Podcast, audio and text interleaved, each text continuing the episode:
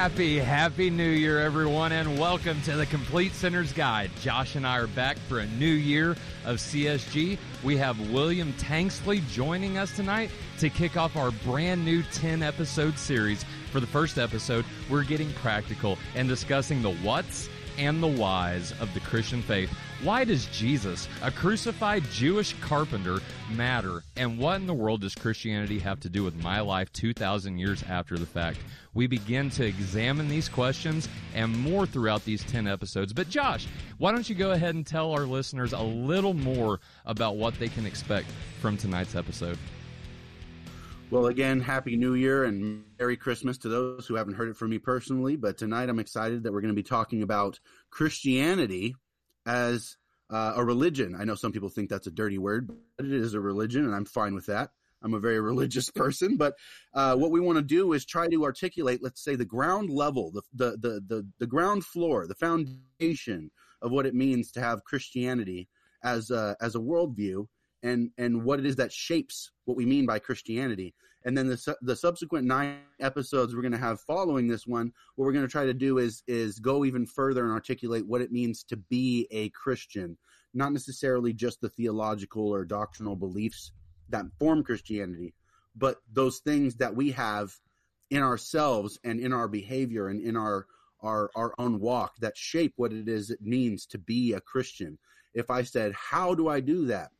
what we're trying to do is aim at those those first we're getting the what and why and then we're going to get the how episodes going. So that's pretty much what we're aiming at. But tonight we have our friend william here who's going to help us articulate some of these things on the on the ground floor of these doctrines. And uh, if you want go ahead and intro yourself william and let us know who you are and then we'll get started. Hey i'm just some guy. Uh, um, I love so, it. yeah. No I, i'm I, I've been a Christian, you know, s- since I was a little kid. I, I grew up in a Christian house. We were all introduced through all the Bible studies and everything. And um, I, I haven't, I'm not one of those people that has this amazing life changing story. I see that happening around me. But um, you know, I, I well, I went to a non-Christian college, so I got a lot of exposure. I, I learned from uh, about you know how good, how great people are who aren't Christians, right? Mm-hmm. Um, right. Right, and and and and uh, I've developed a kind of ministry, um, trying to uh, help Christians learn to talk about some very difficult topics. Um, in particular, uh, the problem of hell. Um, mm-hmm. I've also um, studied uh, Trinitarianism and Unitarianism and a bunch of big fancy words. I, I learned how to translate from um, translate Latin specifically from my uh, college education. Nice. And so, you know, I, I, I try to take on these big things, but um, it's just so much more useful to be able to explain things to my kids and to the people at church. Um, and so that's that's what we're looking at here: um, how how to make all this uh, weird stuff practical. Um, right? We're all on right. the same page there. That's right.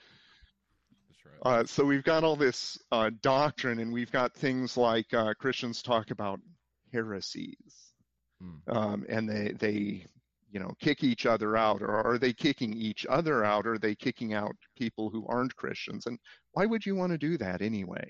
Hmm. Well, I'm not going to answer all of those questions because we only have an hour. Mm-hmm. But uh, we're going to talk a little bit about what Christians do believe, what brings us together. Uh, right. and why a little bit of why those are really really important so important that we can call them necessary to being a Christian. So first things first, how how would you introduce Christianity as a set of let's say uh, worldview propositions? These things that say these are the these are the most important things. If you're if you're going to call yourself a Christian, you don't get to reject these things. Can you just give us a shorthand kind of list of how you would qualify those things? Yeah, that that's funny because um, if I had a choice, I wouldn't want to jump in that way, and and here's why.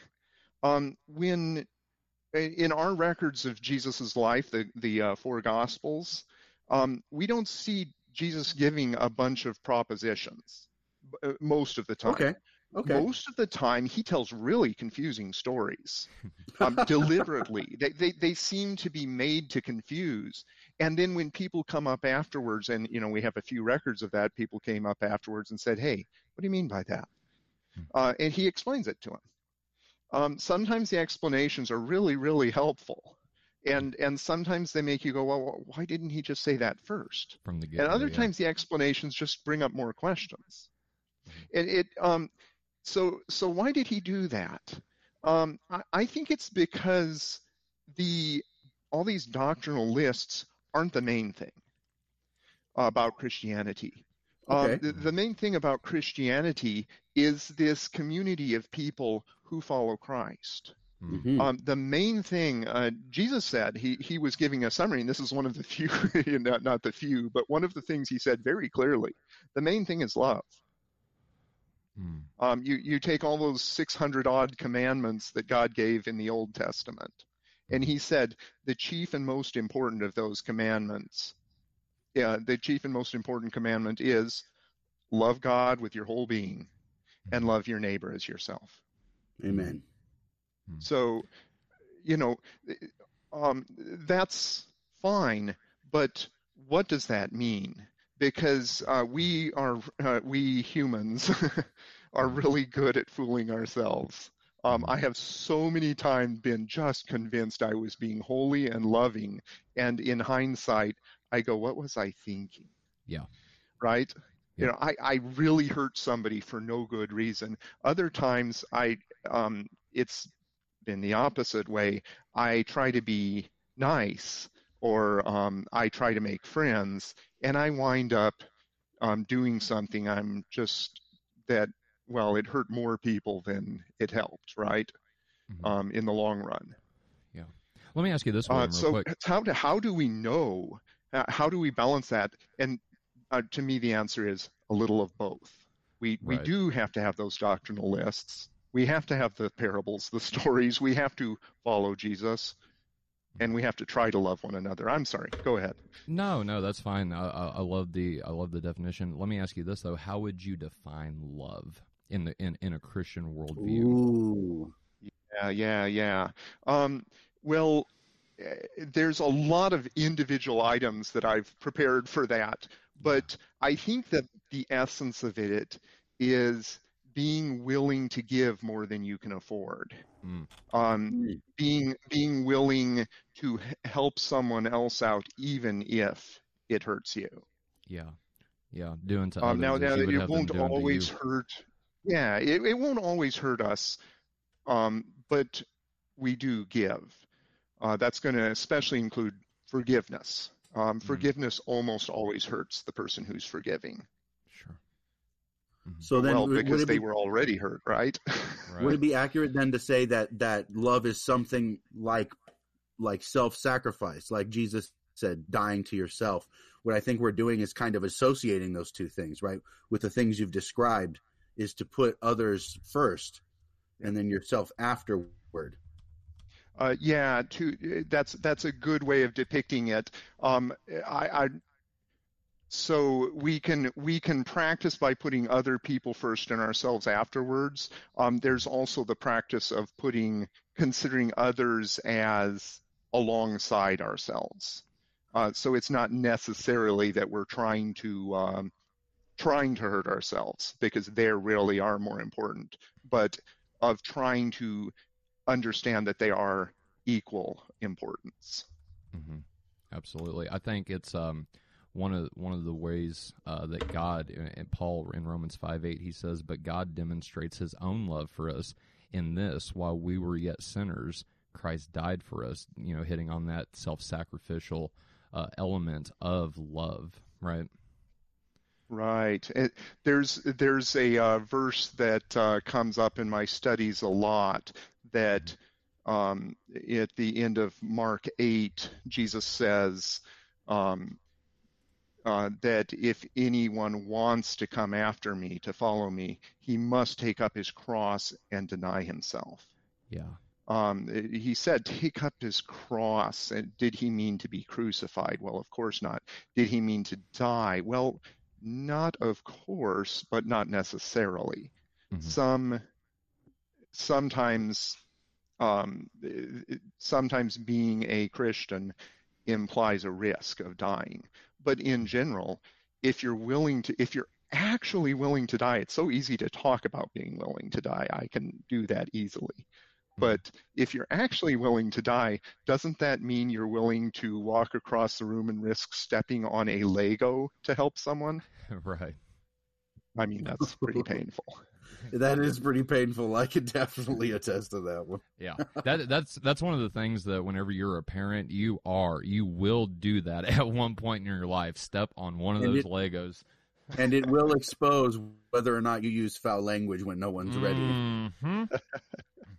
Absolutely. Um, Absolutely. So, so I, I want to bring out a point before we run out of, you know, before we take up too much time. Yeah. Um, I said earlier that part of love that Christ emphasized was um, this um, giving of self, this being willing to be hurt for someone else.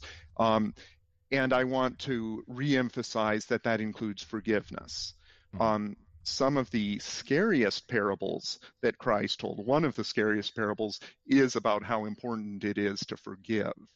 Mm-hmm. Um, knowing that, you know, this person stole a ton of money from me or wasted a ton of money completely lazily. They came up to me and said, Oh, look, I, I realized I was wrong. Would you forgive me? And, mm-hmm. you know, Jesus says, Say yes That's and right. mean it. And don't expect anything in return. I mean, the person will eh, hopefully want to give that. Uh, the person will want to give it back, but they might may not be able to. And if they can't, mm-hmm. that has to be the final analysis. I think we'll come back to this because this all connects together. Of course, yeah, yeah, absolutely. So then, um, get, let's let's move on to talking more about let's say Christianity as a faith. Um, hmm. You put it yeah. as knowing who Jesus is, right? Expressing so, the knowledge. What? Right. Let, so I, I wanted to give um, three points, like any good pastor, right? So I picked right. the three words: faith, hope, and love, um, to mm help organize this. We talked about um, love because I think that is the center, the most important thing. Um, and Paul says that's the one that will remain forever. Um, so we also talk about um, the faith that we hold, and we call that Christianity. Hmm. Um, how is faith a virtue? Um, it's it's not virtuous to believe something when there's no evidence for it. Mm-hmm. It's not virtuous to believe against the evidence. Um, right. So what do we mean by that? Well, the most important part of faith is personal trust. Um, faith always goes two ways. It means to trust a person to do what they've said, to be who um, they're represented as. Hmm. And second, it means to act as though we really believe that. Mm-hmm. Um, so the mm-hmm. person sees our faith in them by our actions and trust towards them. Um, it implies that we know something about the person we trust. Um, it is very destructive to have faith in a person who isn't who we think they are. Right. Um, and it's no credit if I have faith that, you know, so and so is a crook. Mm-hmm. Um, you know, okay, great. That just means I'll protect myself from them. Mm-hmm. You know, and that's that's good. It's reasonable, but there's no nothing special about it. So, what does Christianity um, claim about Jesus, about the faith that we believe in? Well, first of all, the first point in our faith is that Christianity believes there is one God. Um, we are an offshoot of Judaism, um, which, okay, I was just about to go into a long history. Stop that. we don't have time. Um, but to to believe there is only one God is more than just to say, well, there are gods and we worship one of them. Um, mm. To believe there's only one God, it means there's one personal being who's responsible for the world as it was originally created and is responsible for everything that has come into existence. Um, so God didn't just make the world and then walk away. Mhm. Um, Right. he is responsible for each of us for sustaining us in life at each moment. Um, I, when Jesus wanted to give us an example of God loving his enemies, uh, this is in Matthew 5, his example was how God sends the wicked uh, sun and rain. Uh, and of course, he's talking to an agricultural society, so they understood those as being directly beneficial you know, we just build roofs, and or at least I just build a roof and stay under it, and that's my solution Sure. to sun and rain. Mhm. Um, So then, okay. right. Uh, well, okay, and then um, Paul also witnessed to the um, to the philosophers on Mars Hill by um, introducing the God of Israel. He said, you know, you built this altar. Uh, let me introduce you the God who created the whole universe. So he he called out this one altar. They they had many of them. And he said, well, there's one God who made everything and who gives each man life and breath and all things. Right. Uh, Amen. each person. I'm sorry. right. yeah. You got Um, anything, Tyler? yeah. I think that it, it's important to also emphasize whenever we're talking about faith. I made a TikTok about this, and just so you guys, or just so everyone knows, our listeners, uh, CSG does have a TikTok now. So if you follow, or if you're, or if you're on that platform, make sure to go give us a follow. And um, and yeah, but there's a video that I posted on there about faith, and I just want to emphasize that again. Whenever we say that we trust God, whenever we you know believe in God, we believe in Jesus. We don't. We, what we don't mean is we acknowledge Jesus's existence. Like I believe in the Easter Bunny or something silly like that, right? Like no. What we're saying is exactly what William emphasized. We are trusting Christ is not only who he says he is, right? God in the flesh, but that his sacrifice on the cross, the gospel that you hear Christians talk so much about, right? The death, burial, and resurrection, the good news that Jesus came, died for sinners, right? This is a trust in that message as well, right, uh, William? That's that's great, and and it certainly does have, it's it has direct results in how we act. Yes. Since we claim to, you know, since one of the claims is that we think God has given us everything, Right. um, that has He's intended it as a good gift for us. Mhm. Um, uh, so what what this is only half of the idea of God, right? Um, it's kind of God 101. So we, you know, we got that from Judaism and Islam agrees. Um, some parts of Hinduism um, focus on the oneness of the ultimate source of being, even though it's not monotheistic. So there's some Right. agreement there, right? But Christianity becomes very different from the others because in addition to saying there's only one God, and um, we identify that God as the source of all things, including being the source of Jesus, Mhm. uh, we also say that Jesus is um, truly God as well as being truly man. Yeah. Um, and this just this is the point where our little hour of discussion hits the sh- the rock the rocks of metaphorical shipwreck Yeah. because I'm not going to have time to defend that. Um, but the best way I can explain it is just saying how it comes out in Christian behavior. Mhm. Um, Okay. we are told that um, everyone is going to bow to Christ and call him the name that's above every other name.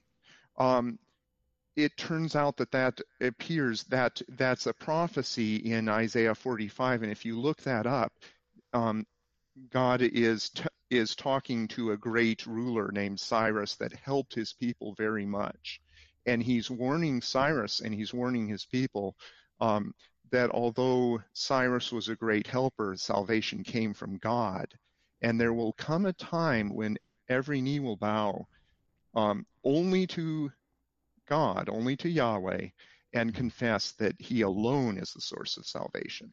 Mm. I'm Right. sorry.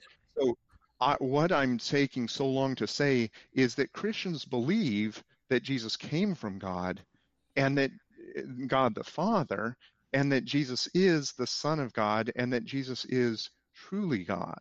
Right. Right. Um, right. And we act as though that were true. We worship Jesus as God, That's right. so then and it's yet not we just that. behave as though we're monotheists. So it's not just that Jesus came from God. Jesus is the God that everything came from. Jesus isn't just part of creation.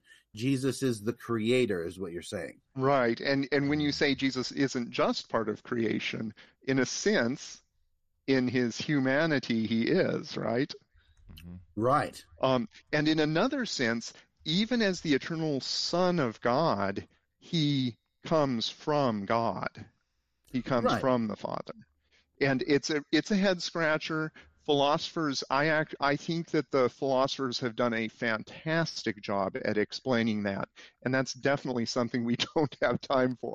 Yeah. yeah. Um, so I- all I could, like I said, all I can say is that we Christians feel free to worship Jesus as God and and to read Jesus interacting with the Father. You know, he prays to the Father and calls him my God.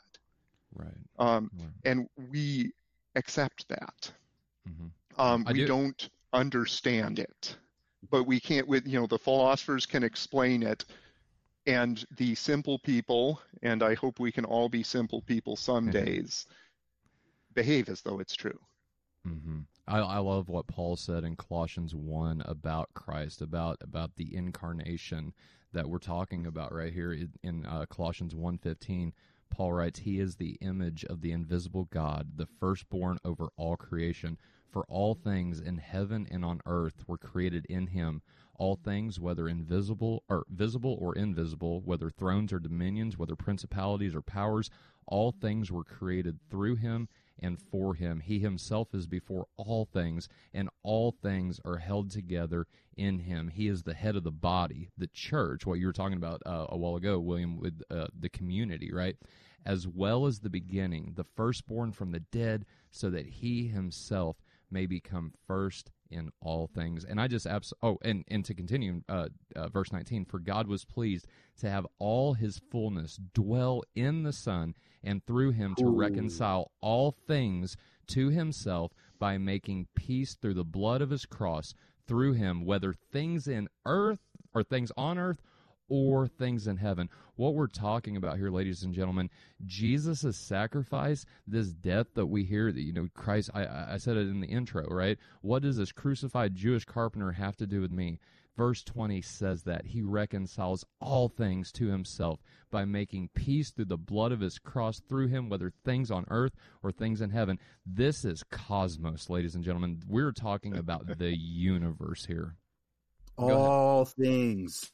It's Mm. we're, we're talking about the whole universe, and the amazing thing is that as much fun as the people who wrote the Ballad of Ricky Bobby um, were having, that when they had him do that kind of silly prayer, "Dear eight pound six ounce newborn baby Jesus, don't even know a word yet, just a little infant, so cuddly but still omnipotent."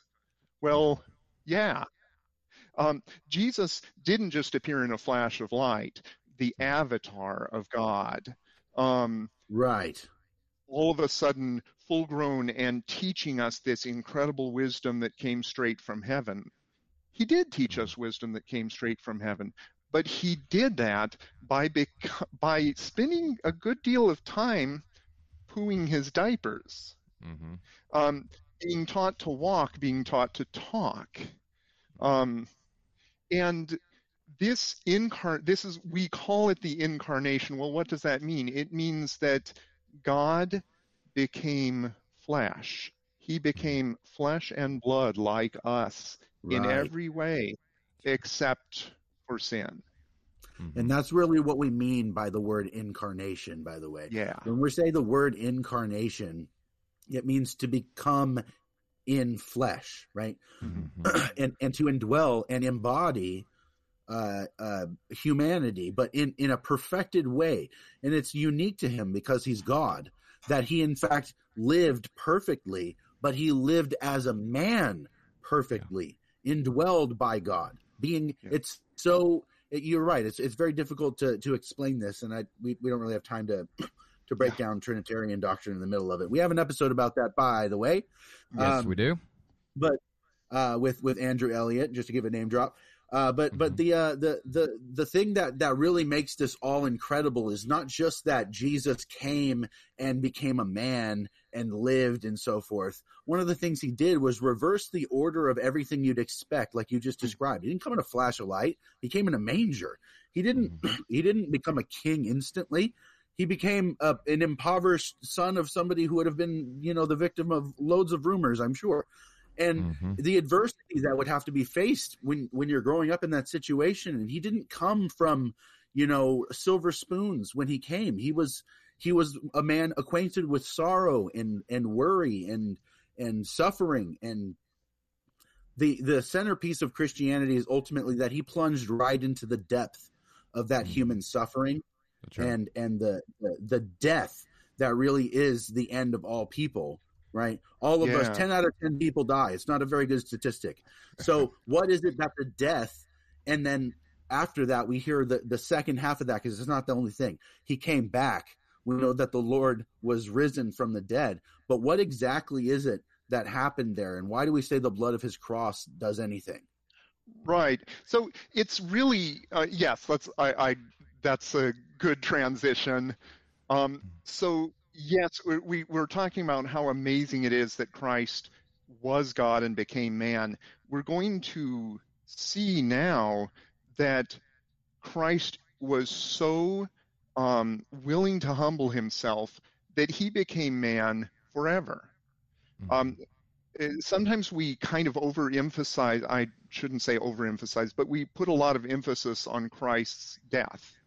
Mm-hmm. Um, and we don't quite see that Christ's life in this humbled state, just, just like we are, was way less than what he should have enjoyed, uh, that right. he had eternally enjoyed.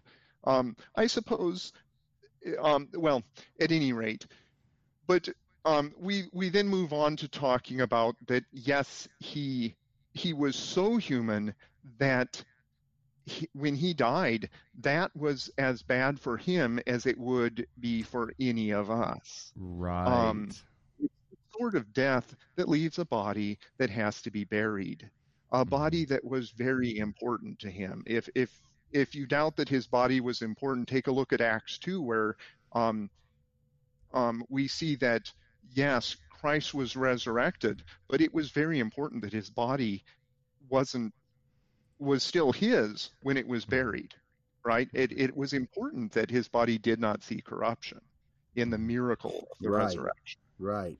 Okay. So a lot of people just see Christ as, you know, he died and now he's a um, spirit who, um, you know, that right, an old man sitting on the clouds or something. Right, and and we, t- you know, the clouds and harps and all that stuff, and people kind of scratch their head and go, "Oh, okay, I suppose it'll be good. No, I, I don't, I don't know what life will really be. Oh, but I'm skipping. I'm getting ahead of myself. Mm-hmm. Um, because what happened to Christ next? So he left a body that had to be buried, and following that death, the uh, traditional way is to say three days later, he rose from the dead. His body Amen. stood mm-hmm. up again. He opened his eyes, the physical eyes that, you know, you can squint closed, and he could see again. Um, he left the tomb uh, not the same way he came in. In fact, he left the tomb empty without rolling the stone aside. Mm. Um, th- there were some strange things that happened next uh, but none of them as strange as a truly dead body um, being alive again. Yeah. Um, until you look at what we believe about that body, because this new body is different. Mm. It is as imperishable as God is. Um, it it can't when, when die. you say imperishable, can you can you what do you mean yeah. when you say imperishable? Well, when when you like... say say you have something that's perishable, a banana or something like that, if you leave it too long on the counter, you won't want to keep it in the kitchen anymore. Right. Oh, so you mean he won't go bad? Yep. Uh, what's the music? What is that? There's music. Wow, we that clear? was very strange. That was interesting. that, sorry, that derailed my train a little bit. but No, no, that's that's so great. You you asked, resurrects, it, yeah, Christ Christ's body won't go bad. Um, it means more than that, though. Im- to be imperishable means there's nothing you can do to make it become closer to going bad. Um, Christ's body cannot be hurt anymore. Um, Mm. The- It it it cannot die, uh, or it cannot be brought closer to dying. Right. Um, and i- i- indeed, he will live forever. Death does not have any right to him anymore.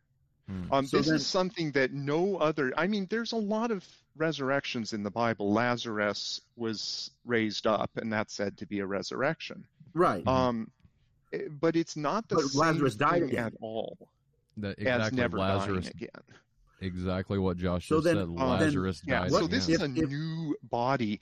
And what's really interesting about this is that this was a long plan of God, a very long plan.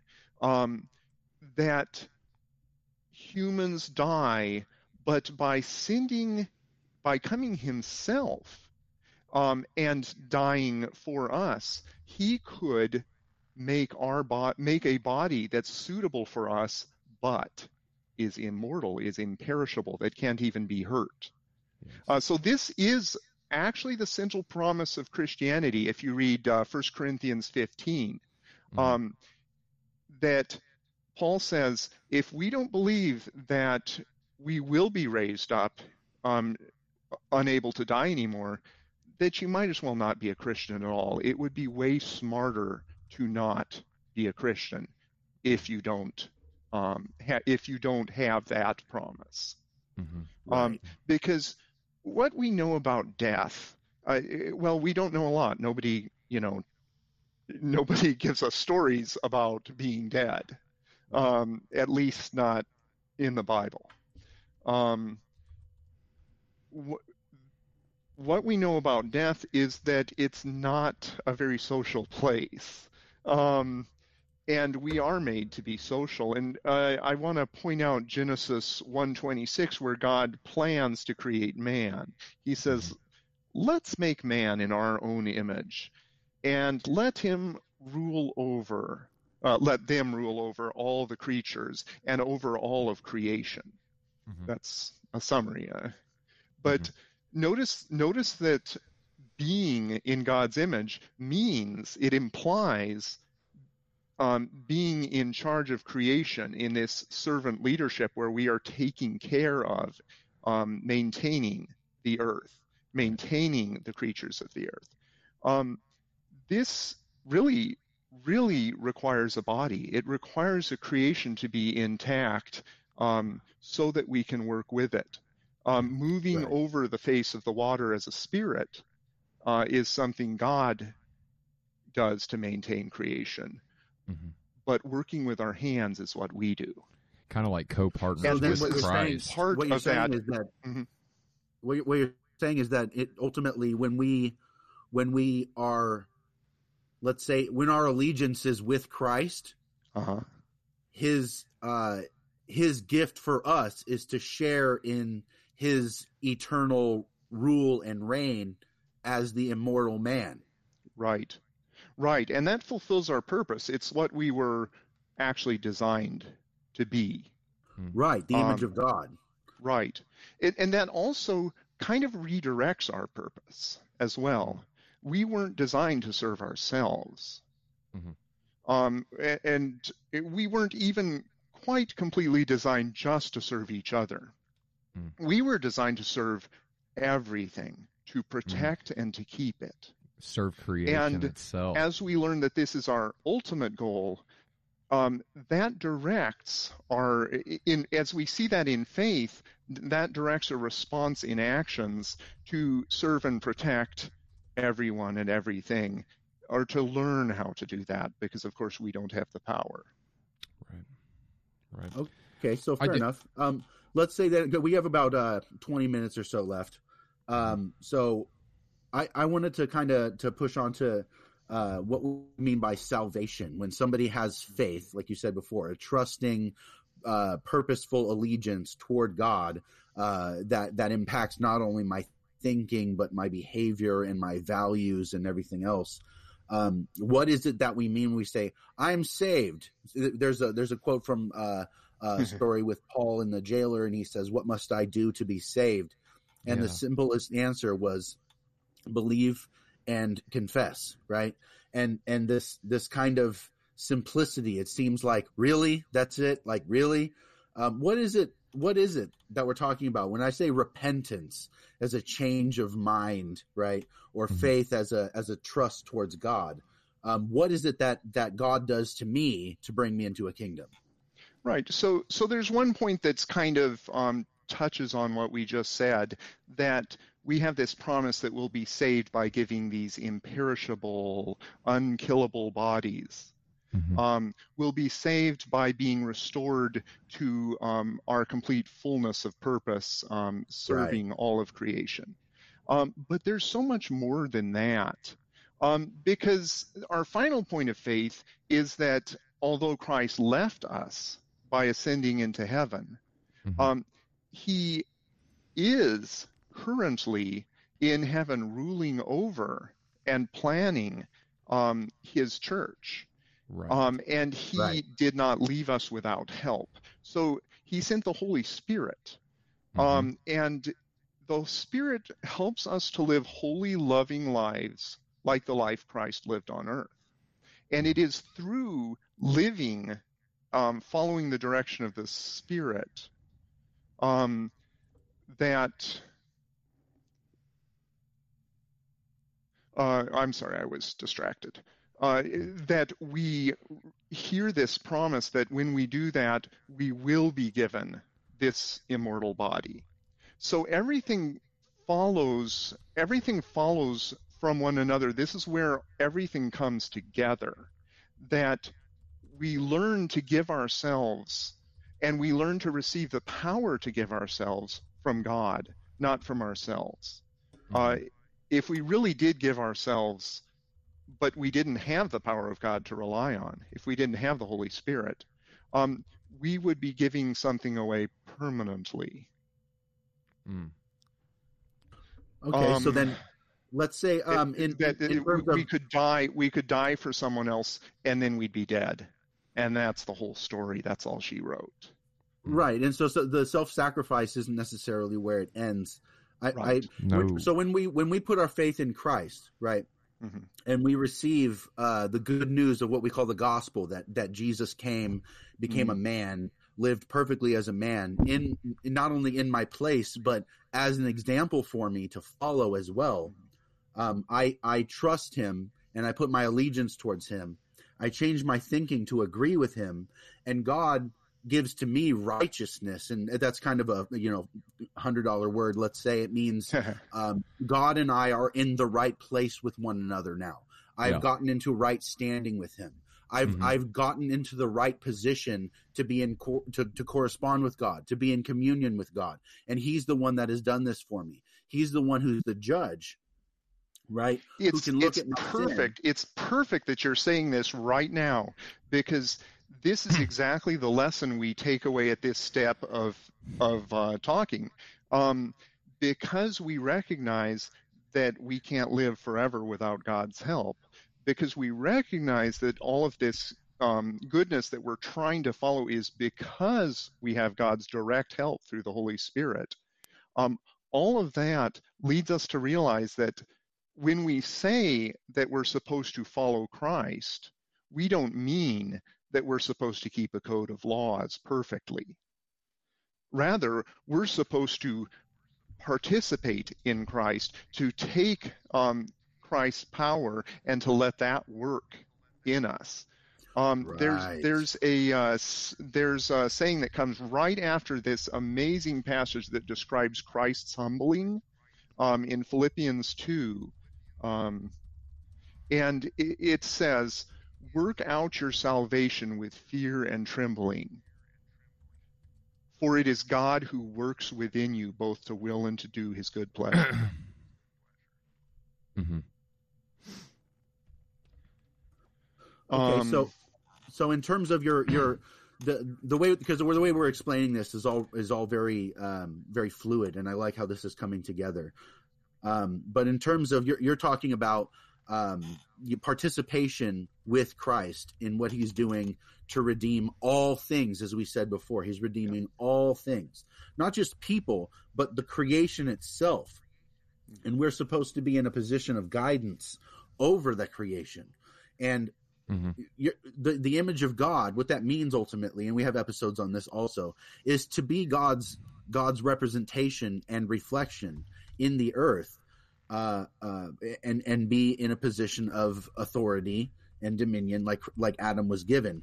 And so, to be restored to that place is actually a really in, incredible thing. If you uh, if you read the Bible, the entire Bible, and and understand the the context for what it means to be reconciled to God and be put in a, a position of authority, um, it's really just incredible to to to see and understand what it is that God's gifting us uh, when we haven't done anything to deserve it. He did everything necessary in order to grant it to us, and it's just so good. It's so good. Um, but I, at the, the the thing that I kind of want to get to because we're running out of time real quick, and we have about it's completely by 15, grace alone. 10, you know, 15 minutes left.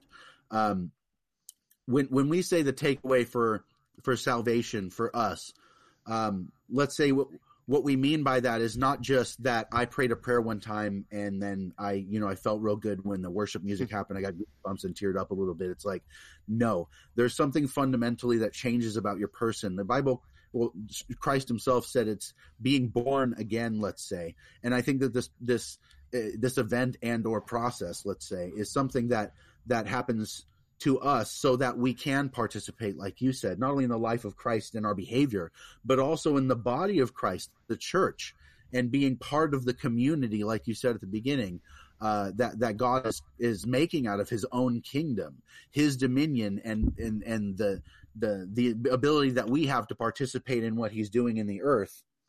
Mhm. Um, is is really such a privilege that I don't I don't know that the uh, the um, the, the the the way that the church or let's say popular level teachers on TV or something talk about being you know redeemed or uh, you know being in the kingdom and so forth and a lot of that's attached to um, just like material comfort and things like that. It's like that's not at all what Christ was doing when he was here. And if we're following his example, that won't really be our emphasis.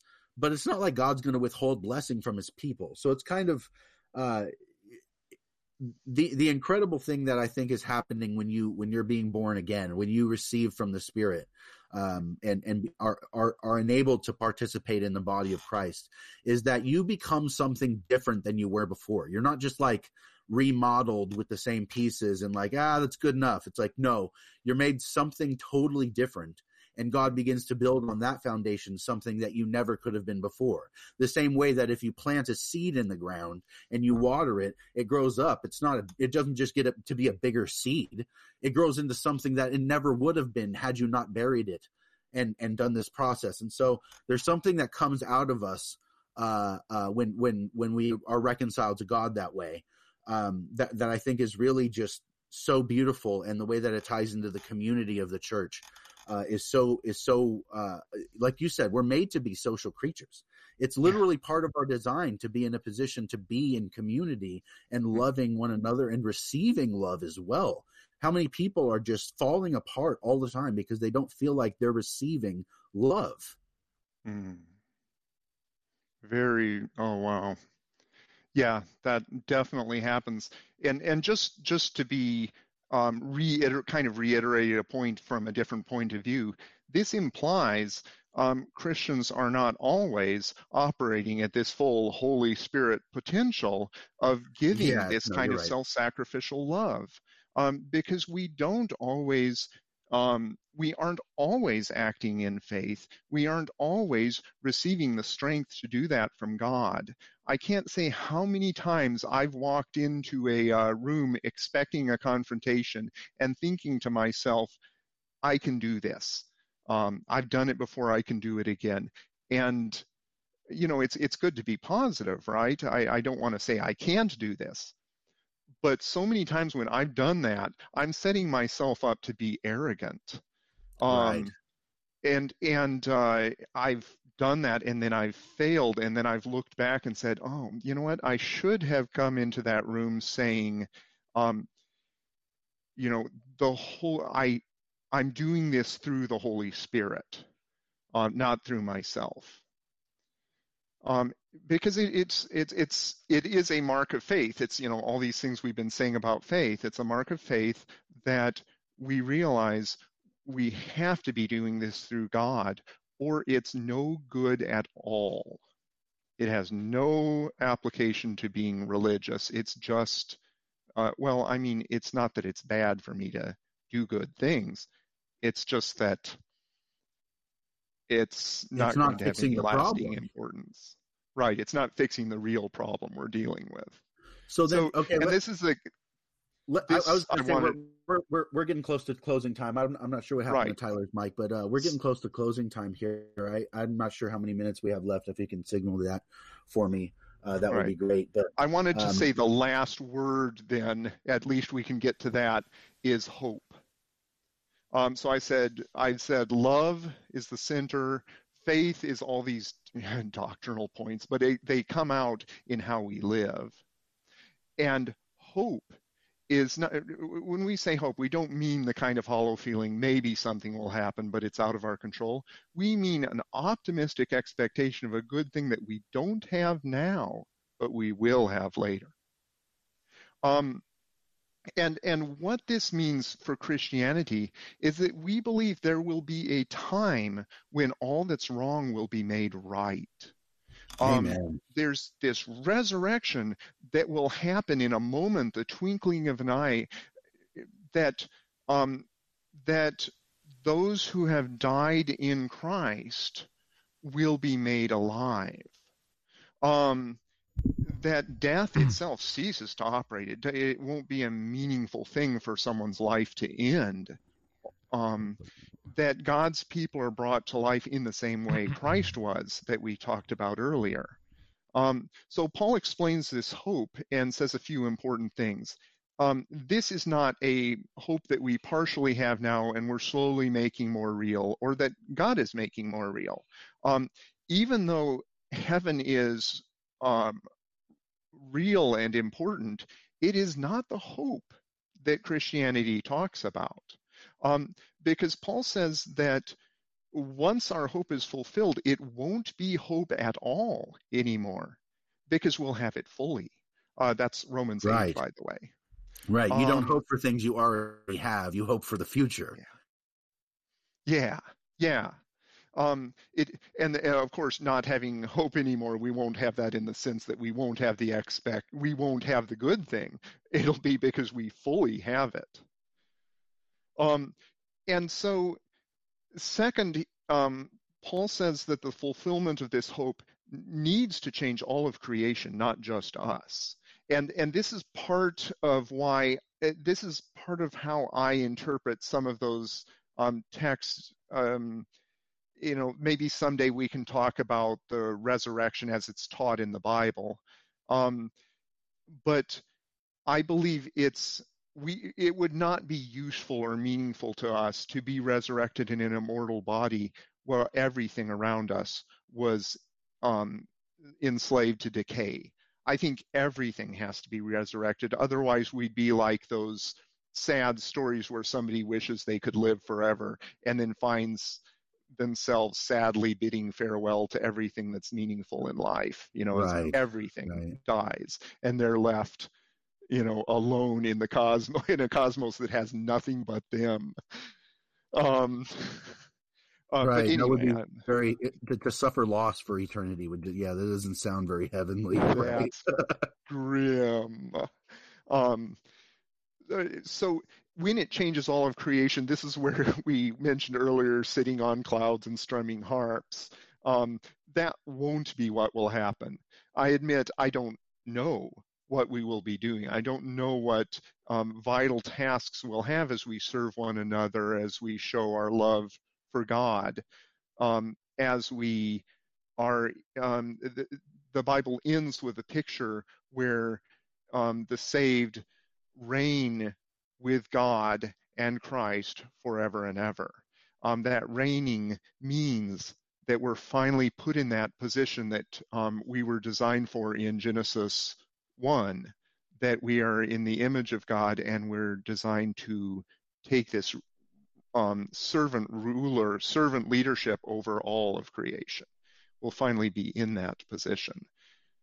Again, I don't know what that looks like. But right. we will be embodied people like we are now, uh, different but like. Um, we'll be in a creation that we were designed to direct with compassion and love for all of Christ's creation. That's all I mm-hmm. prepared. Mm-hmm. End.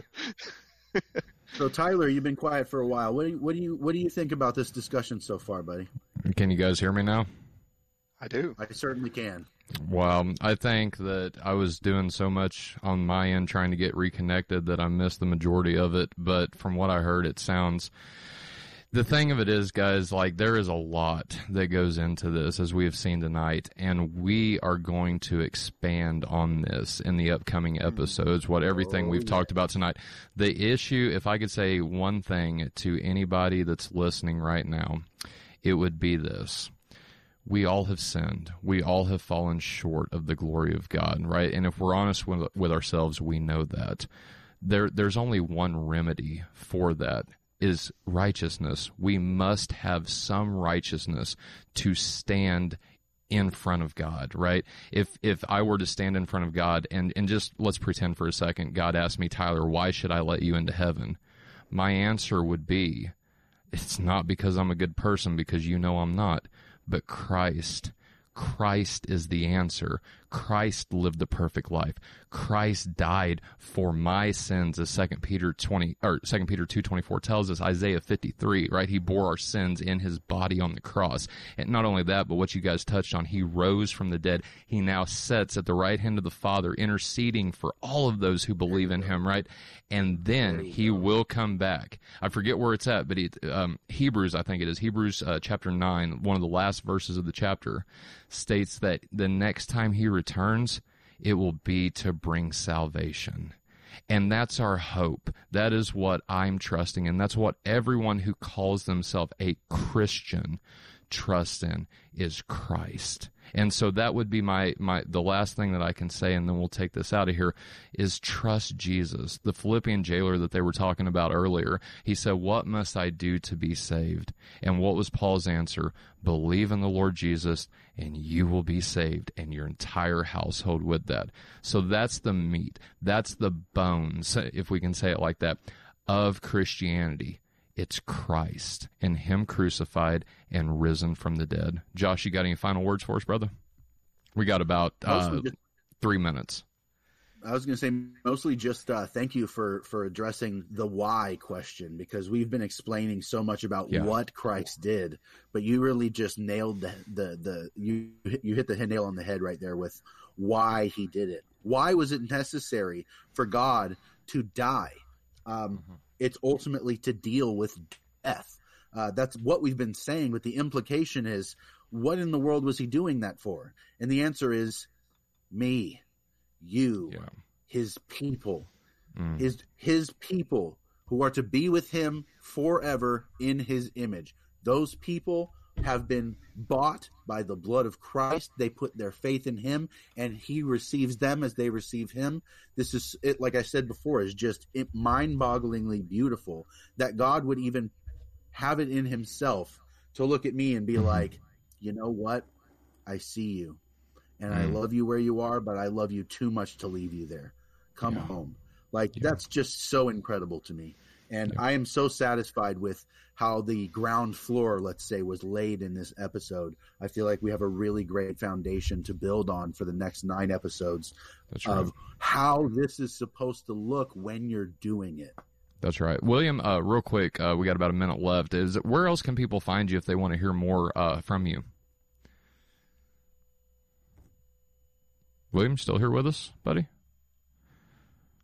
Well, Josh, um, or am I or am I gone?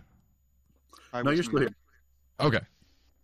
William, are you there, bub? So, yeah, yeah. My my, I uh, do most of my ministry for uh, the uh, group Rethinking Hell. Mhm. Um, we're we're we try to help the church um, think about the very difficult concept of hell. Uh, the center, kind of the central concept we're presenting is the idea of conditional immortality. Mhm. Um, that what Christ came to save us from is death in Yeah. its um, very literal sense of the end of life. yeah, Um, but of course, it's important that we present ourselves as Christians, not as just partisans of one side. Amen, brother. Well, I really appreciate you coming on with us. Make sure to check out Rethinking Hell, Chris Date, William, all of those guys. We really appreciate you guys coming on. We'll be back next Friday with part or episode number two of this 10 episode series. So join Josh and I, CompleteSinners.com. We will see you then, ladies and gentlemen. Good night. God bless and stay Christ like. Happy New Year. Happy New Year. Happy New Year.